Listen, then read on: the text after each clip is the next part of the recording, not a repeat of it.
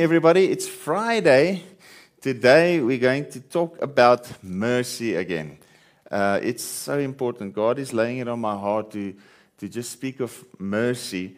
Uh, this is something that the world really needs, is the mercy of God, and to have an understanding of the mercy of God.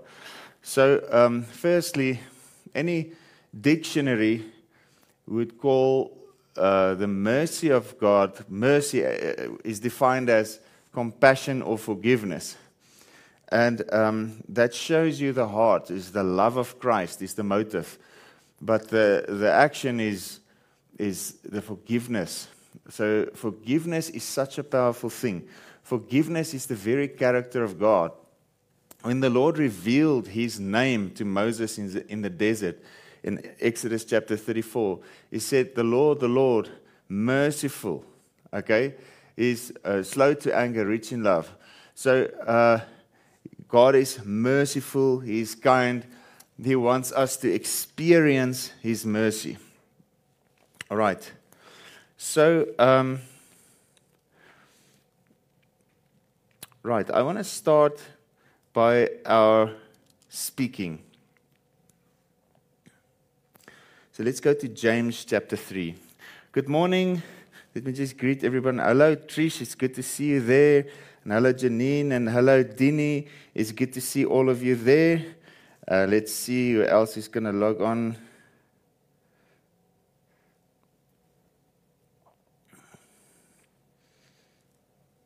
Hello, Ma. Lekker om Ma te sien.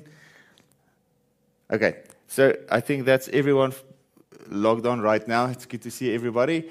It's a nice, cool Friday morning. Okay.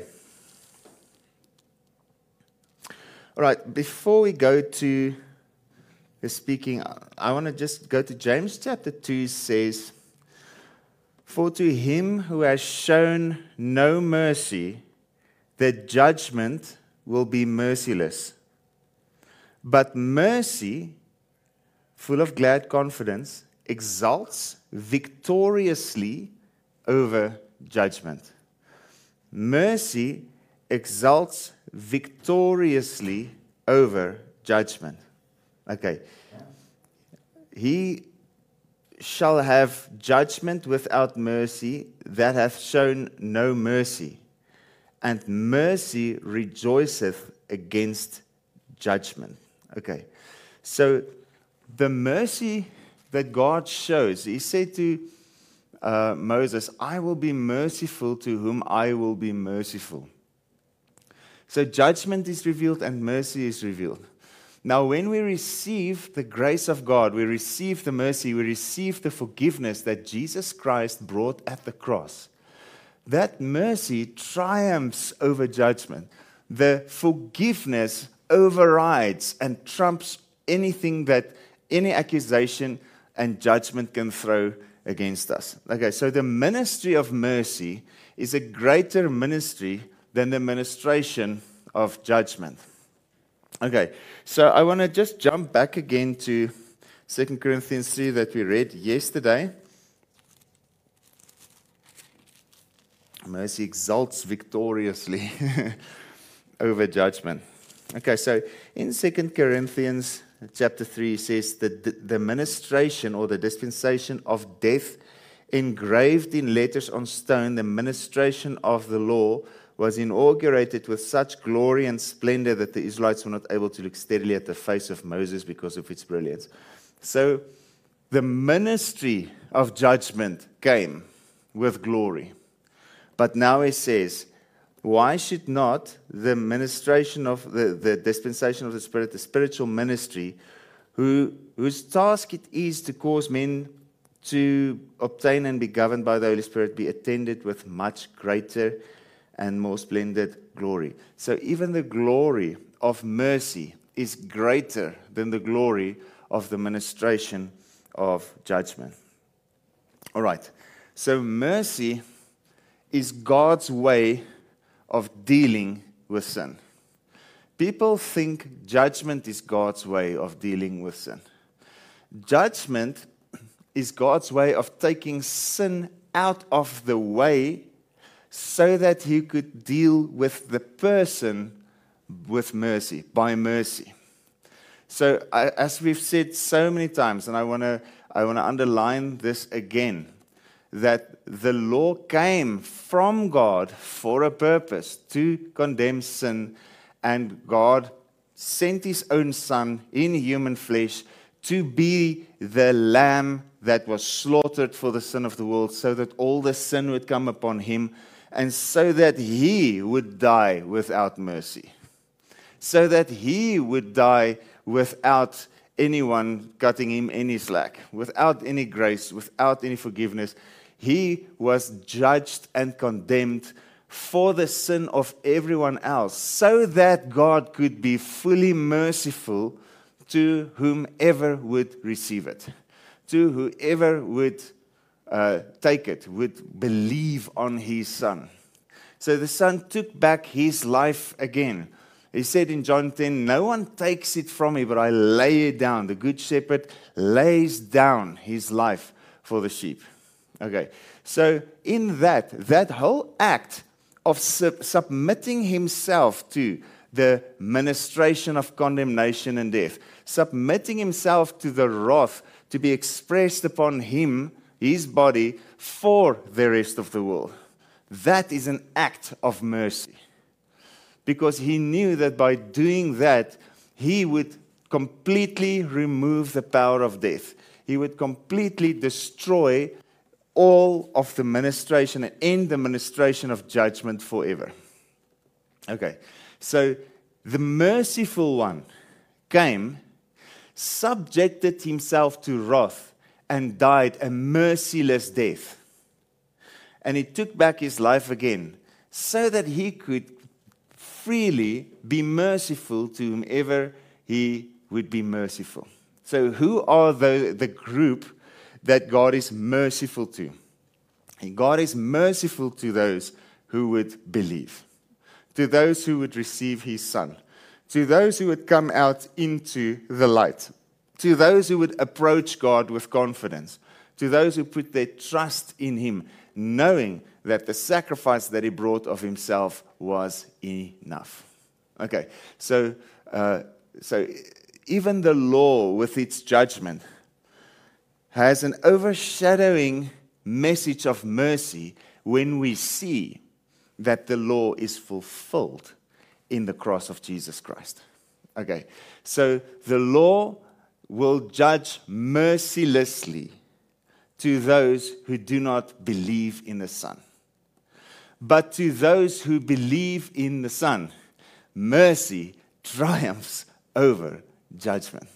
So the question is are we receiving the sacrifice of the Son, or are we standing, rejecting the Son, standing under a ministration of a merciless judgment? Okay? So, um, faith in Him causes the mercy to come. Okay, and that's why I keep on repeating, I keep on saying it. Matthew chapter 9, we can read it. Um, Jesus would always rebuke those who would point a finger. Those, you know, the scribes, the Pharisees, the Sadducees, those who would um, dare to bring an accusation against someone. Uh, Jesus would rebuke them, but he would justify the sinner. Okay, so I just want to read this again because I just love it and it's on my heart right now. So he says, um, Verse 12, Matthew chapter 9. But when Jesus heard it, he replied, Those who are strong and well have no need of a physician, but those who are weak and sick. So, especially if you're really struggling with something and you are unable to get yourself out of it, His mercy is what will get you out of it. Okay, you are in need of a physician. You are in need of someone that can help you. You're in need of a Savior. And Jesus is the Savior. Verse 13 Jesus speaking to those ministering under the ministration of death and condemnation. No mercy. This is what he's saying to them. Go and learn what this means. I desire mercy. That is readiness to help those in trouble and not sacrifice and sacrificial victims. For I came not to call and invite to repentance the righteous, those who are in upright, upright and in right standing with God, but sinners, the erring ones, and all those not free from sin. Okay. He came to call, to invite to repentance uh, the righteous, those who are upright and right standing with, but sinners. Okay. He came to invite the sinners. He came to invite the erring ones uh, and all those not free from sin. And if we are brutally honest, no one was just free from sin before Jesus came. But there were those that thought that they were doing okay under the law. And they, that can only have one of two fruits it's either self righteousness or it's accusation or self condemnation.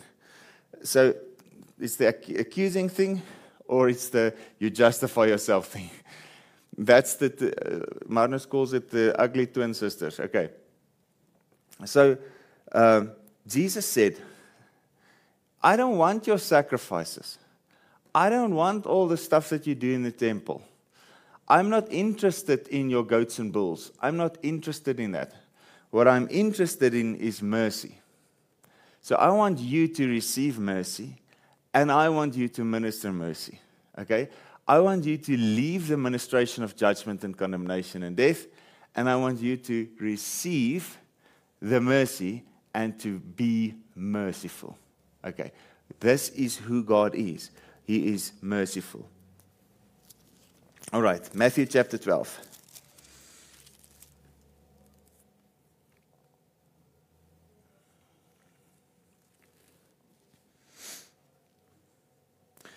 He says in verse 6 I tell you something greater, more exalted, more majestic than the temple is here. Everyone wants to rebuild the temple in Jerusalem. There's something greater. We are the temple of the Holy Spirit. You are greater than the temple. You are a living temple. God doesn't dwell in temple, temples made with hands. He dwells in temples that He made with His own hands, which is you. Okay? And if you had only known what this saying means, I desire mercy, readiness to help, to spare, to forgive rather than sacrifice and superficial victims, you would not have condemned the guiltless. For the Son of Man is Lord even over the Sabbath. Okay. All right, so when people harbor judgment and malice in their hearts, when people speak against the forgiveness of sins, God calls it evil. When people think they are doing the righteous and just thing by pointing a finger, God calls that evil. So there's two examples that I can show you. The one is in, I first want to go to the second one. In, where is it? No, it's also in Matthew chapter 9. Just listen to this. He says, Behold, they brought to him a man paralyzed and prostrated by illness, lying on a sleeping pad. And when Jesus saw their faith, he said to the paralyzed man, Take courage, son, your sins are forgiven and the penalty remitted. Now, he's in the presence of people who take the law, they're under the ministration of judgment and condemnation. They use the law to bring judgment. So, what Jesus is now, in, effect, saying is he's canceling their ministry, he's canceling their words, he's, he's going against what they are ministering to this person. Okay, so if someone uh, was in the law, I mean, the Pharisees, scribes, Sadducees would judge them, condemn them, and use the laws as a means to control and manipulate them. Okay, so they use the law to get money out of them. They use the law to get them to bring sacrifices, to get them to do this, to control everything. Okay? But here's Jesus taking away all the power that they have over the people. And he just says, Take courage, son, your sins are forgiven and the penalty remitted. Now, this is the reaction of people who don't, who don't want mercy, who don't understand mercy. Behold, some of the scribes said to themselves, This man blasphemes. He claims the rights and prerogatives of God. So, if you hear someone saying boldly that Jesus Christ has forgiven your sin, you are completely forgiven, He is not holding anything against you, and it causes you to think that sentence is blasphemy, uh, this is who you are associating with. Okay? But, but if you are the one saying those words, don't be surprised if some people stand up and say, You blaspheme, you claim the rights, prerogatives of God. Verse 4 But Jesus, knowing and seeing their thoughts, said, Why do you think evil and harbor malice in your hearts? So, what did they harbor in their hearts? I mean, they harbored the holy law of Moses in their hearts. Their hearts were full of Moses. I mean, you could ask them any line, any sentence, any precept, and they would be able to quote it. Their hearts full of the law of Moses. So they are just thinking on the law of Moses and they're just doing what the law of Moses says. And the law of Moses says if such people should be stoned, or those people should be condemned, or this person should be, I don't know, killed in this way and killed in that way. so it's condemnation. Man, it must be good because it's Moses. Okay? So even in, in um, John 8, they say, We are followers of Moses. You know, we. So where do you come from with all your things? He says, if you knew, uh, if you believed Moses, you would have received me. Okay, and um, uh, he said, Moses wrote about me, John chapter 5. If you believed Moses, you would have believed me. But they don't believe everything. They take what they nitpick, they take everything that they can use to manipulate people and say, Look how righteous we are. Look how good we are. You will be under our control. We, we minister to you the ministration of condemnation and death. So, what good does that do? I mean, so now people are afraid of people. So it's not a fear of God, it's not serving God, it's serving people that uses God's law as a tool to manipulate and control people. Okay. So people said, How can you say someone is forgiven? You can't just say that. People say the same thing today. But Jesus, knowing their thoughts, why do you think evil? uh, evil and harbor malice in your hearts. For which is easier to say, Your sins are forgiven and the penalty remitted, or to say, Get up and walk? Okay, so for someone under the ministration of the law, it is not easy to say, Get up and walk. Because they don't believe it. And if they say it, no one will get up and walk. So they will look like, you know, a fool uh, it is very difficult also for, say, for someone to say, Your sins are forgiven, because they don't believe it. So they won't believe that this person's sins are forgiven. All right? So, but for Christ, the Son, for Christ, the Lamb of God, the merciful one that came himself to take the sin of the world upon himself for him who actually bore the brunt of all the punishment. He, for him, it is very easy to say, Your sins are forgiven. Take up your bed and walk. Okay? It's a different ministry, it's a different anointing, it's a different spirit. So God shows himself clearly. This is who he is. He is a merciful God and mercy triumphs over judgment. The judgment was revealed in the law first. And then the mercy of God was revealed on the cross. So the judgment was revealed when the law was given, and the mercy was revealed. So the judgment of the law was expressed on Jesus, but that act of taking the judgment upon himself was an act of mercy. And that mercy triumphed over judgment It ended all the sacrifices. It fulfilled the covenant. It ended everything that was written about him in the volume of the book. By him bringing his body as a living sacrifice. So God doesn't want your sacrifices, He brought His own. What God wants is for you to receive this mercy and for you to be merciful to someone else, to tell them about the merciful sacrifice that He brought of Himself. Okay. So God says, when people say it is um, wrong to forgive, you on, you know, you, may, you can maybe forgive, but you can never forget, or that kind of thing, you know, or, or you, you know, people are holding grudges or all that. God says, hey, that's evil thoughts. That's evil thoughts. Um, in John chapter 8, there was this woman caught in the very act of adultery. Now, that's that's the big one in the in the in the eyes of people. Okay?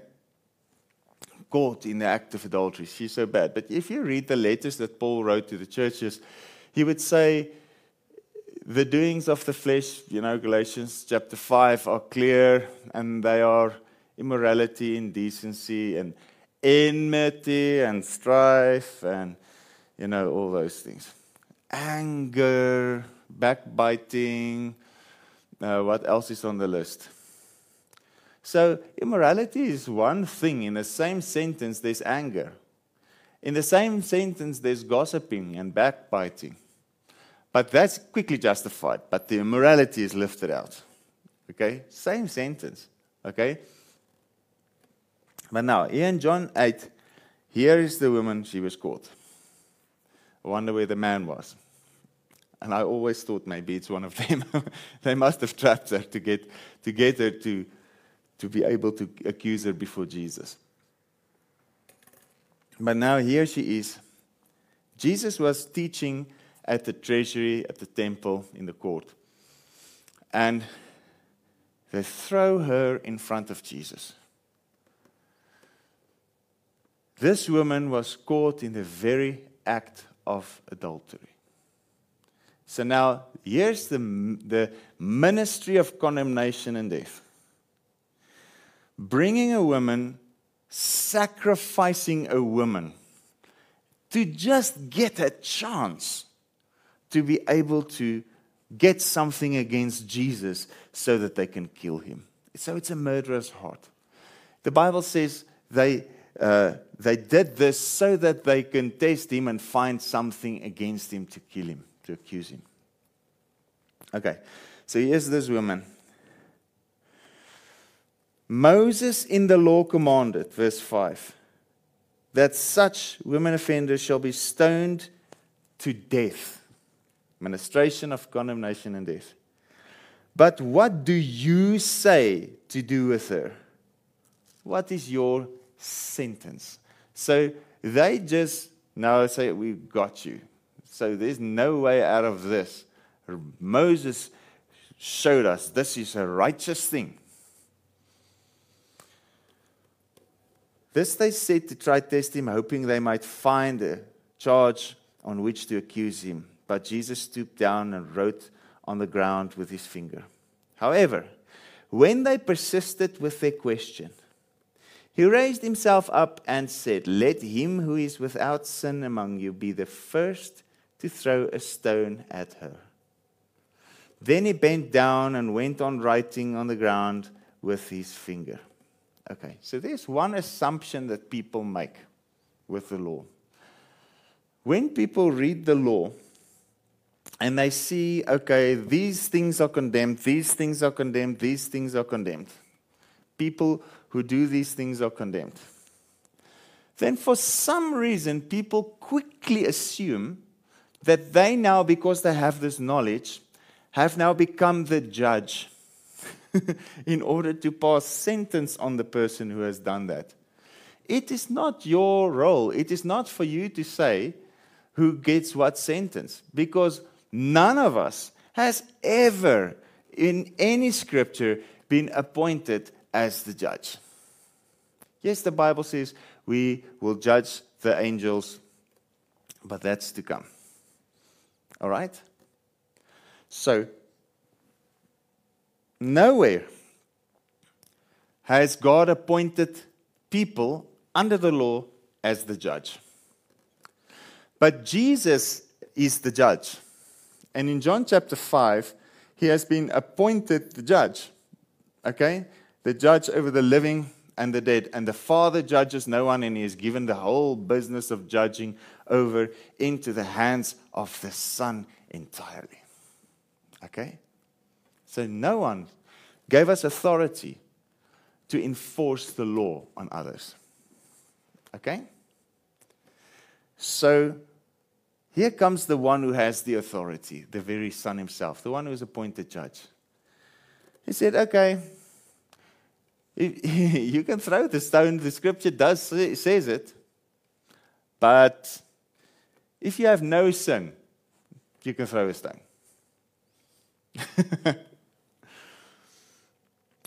they listened to him.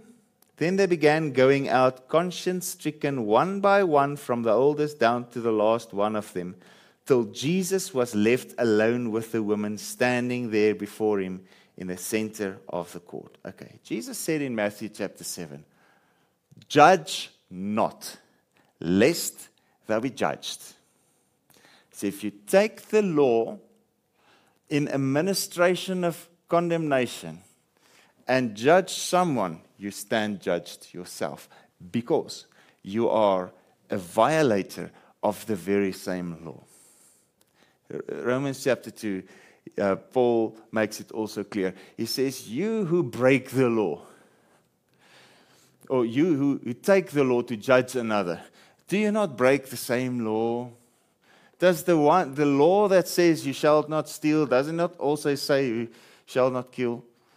The, the, the law that says, you know, you shall not commit adultery, doesn't, doesn't it also say you shall not take the name of the Lord in vain? So there's so many things. I mean, if you take all of it, somewhere you'll break something. So if you take the law to judge another, Jesus, Jesus says oh, that's an evil thought. You who break the very same law, how can you then take the law and judge another? So people were supposed to see in the law we need mercy. We need a Savior. Because this thing, I can't relate to it because I am not strong enough. Romans chapter 8 says it. He says, uh, the, God has done what the law could not do. Its power, the law's power, being weakened by the flesh, the entire nature of man without the Holy Spirit. So God came as an offering for sin, condemned sin in the flesh over all who accept that sacrifice. So we need to understand this. Jesus does not point a finger. Okay. So here he is standing in the temple court defending a woman caught in the act of adultery. So does Jesus now not care about righteousness? How is he defending this sinful woman against these people who will make as if they never break the covenant? they look so good, you know. So when, they, when Jesus was left alone with the woman standing there in the court, verse 10, Jesus raised himself up. He said to her, Woman, where are your accusers? Has no man condemned you? She answered, No one, Lord. And Jesus said, I do not condemn you either. Go on your way, and from now on, sin no more. So he spoke a delivering word. He spoke a word over her that comes out of light and life. And that word of light and life set her free from the ministration of sin and death. Okay? The law of the Spirit of life in Christ Jesus has set her free from the law of sin and death. He spoke from the Spirit, and that Spirit word gives freedom. Where the Spirit of the Lord is, there is liberty. So, one word spoken in mercy has much more power than all the scriptures of condemnation put together. The condemnation, the scriptures of condemnation was only there to judge sin on the body of Jesus. But here's the merciful Jesus. And he says, I don't care about your sacrifices. I don't, care, I don't want anything from you. I was sent as a physician to the sick. So if you can, if you can realize that you are sick, if you, are, you can realize that you're in need of salvation, if you can realize that you're in need of forgiveness, the forgiveness is ready, it's there, it's given, it's for you. And then as you forgive, you also receive the benefit of being the one who is now sent by God to forgive the sins of people and set them free from their sins as well. Two scriptures, and then we're done. There's so much that we can say on this. But in Hebrews chapter uh, 10, verse 5, it says, Hence, when Christ entered into the world, he said, Sacrifices and offerings you have not desired. So we've read that in two scriptures now. But instead, you have made ready a body for me to offer. So there's the mercy, is the body for him to offer. So the mercy is Christ coming to absorb all the wrath of the law. He died a merciless death so that he could be merciful to whom he would be merciful. All right. And he says, In burnt offerings and sin offerings you have taken no delight. Then I said, Behold, here I am coming to do your will, O God, to fulfill what is written of me in the volume of the book. When he had just said before, You have neither desired nor have taken delight in sacrifices and offerings and burnt offerings and sin offerings, all of which are offered according to the law. He then went on to say, Behold, here I am coming to do your will. Thus he does away with and annuls the first former order, the order of the ministration of condemnation and death, as a means of expiating sin so that he might inaugurate and establish the second latter order. In accordance with this will of God, we have been made holy, consecrated, sanctified through the offering made once for all of the body of Jesus Christ. A once for all sacrifice. Once for all sacrifice has completely set you free forever. His mercy is new every morning. God is merciful to us because He has already taken all the judgment. The New Testament, the ministry of reconciliation, the ministry of mercy and forgiveness, is, has now triumphed over the ministry of condemnation. Okay, so uh, oh, there's so much to say about this. I see I'm already far over the time.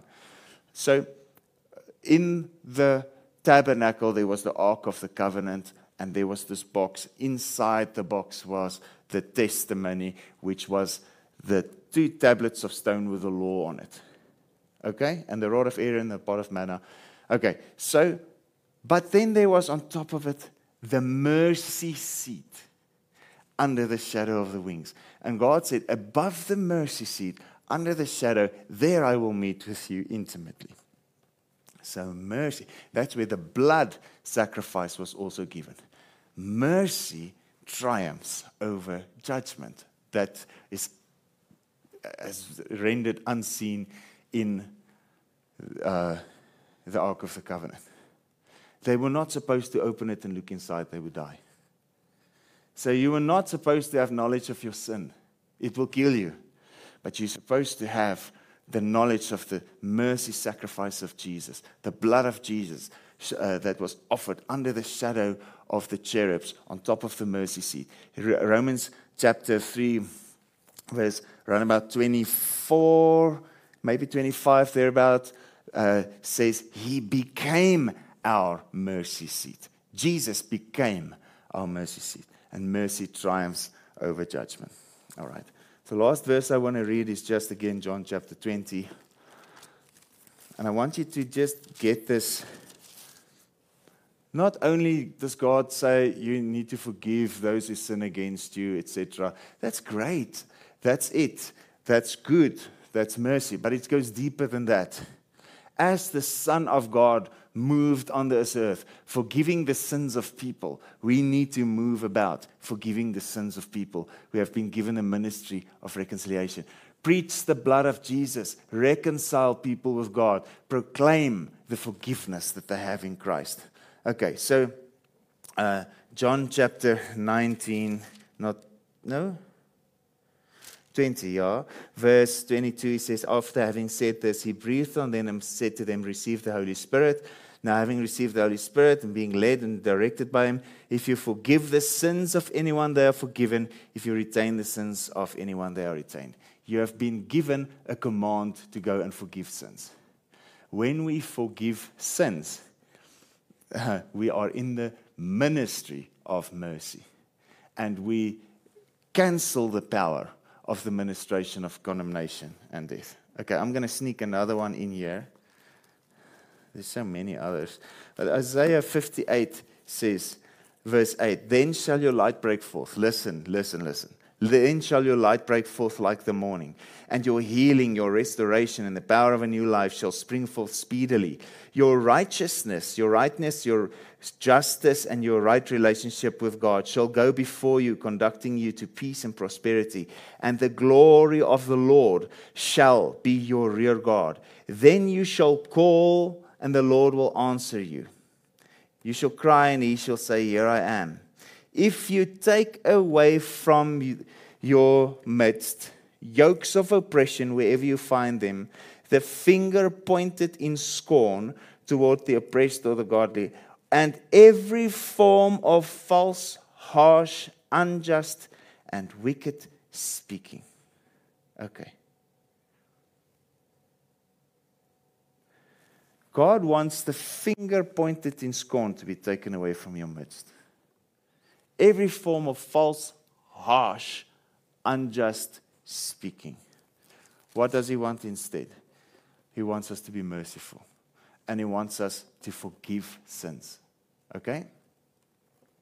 So, in Acts chapter 13, verse 38, He said, Let it be clearly known among you, brethren, that through this man, Jesus, forgiveness and removal of sins are now proclaimed to you. And that through him, everyone who believes is absolved and cleared and freed from every charge from which he could not be justified and freed by the law of Moses and given right standing with God. Uh, so take care, lest it be said of you, of uh, what's written in the prophets Look, you scoffers and scorners, marvel, vanish, perish away, for I'm doing a deed in your days which you will not believe, even if it be told you. So be the one forgiving the sins and don't be the one criticizing, saying, hey, the, you can't say that only God can forgive sins. Be the one forgiving instead of being the one pointing a finger. Be the one ministering forgiveness and reconciliation rather than being the one that points a finger and lifting out the mistakes of people that they're so desperately struggling with. So I declare over your life today the blood of Jesus, the eternal sacrifice of the Lamb. Your sins have been atoned for. There's nothing that you can do to improve on the sacrifice. Simply receive it. Your sins are forgiven. Your, the penalty has been remitted. Stand up, take your bed, and walk. All right? He's merciful and He is kind and He's gracious to you. Amen. Amen. All right. All right, so who did I miss? Hello, Ismail. It's good to see you there. Janine again. Bless you, Janine. Woo. And Rob, Rob, it's always good to see you. Louis there from uh, from Brits. Bless you, Louis. It's good to see you there. And uh, there's Trish from Ireland, and there's Lena. It's so good to see all of you again. So bless you. I hope you just have an amazing weekend. We have. Um, uh, obviously it's no weekend, so we'll only see you again on Sunday morning at 9:30 for the for the Sunday service. But we have uh, next week Sunday. Uh, we have a guest speaker from the Netherlands, from uh, the New Testament Church in IJsselstein, in uh, what's the province? But it's in Netherlands. um, uh, what's zijn naam? Wenzel Bekus. Sorry, Wenzel. Oh, so Wenzel Bekus is here. Um, I posted the picture there. I met with him this week and we prayed together. And what a man of God. And he's so hungry for revival. He's hungry for God. He's passionate for God. He's passionate for souls. Um, they have operations uh, in in uh, the Netherlands, in South Africa, and in Malawi. They, they do missions training. They have a mission base in Malawi as well.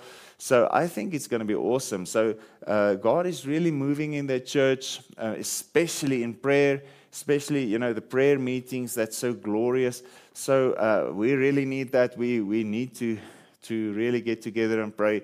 So, uh, so do not miss this meeting. I really believe it's going to be pivotal in in, in revival. So uh, next week, uh, Sunday, the 22nd of August, we have Wenzel Beekes here. So it's going to be really awesome. So if you can't come, watch online. But if you can come, don't miss it. Okay. So bless you, everybody. We'll see you again on Sunday morning at 9.30. Have an awesome day. Be blessed.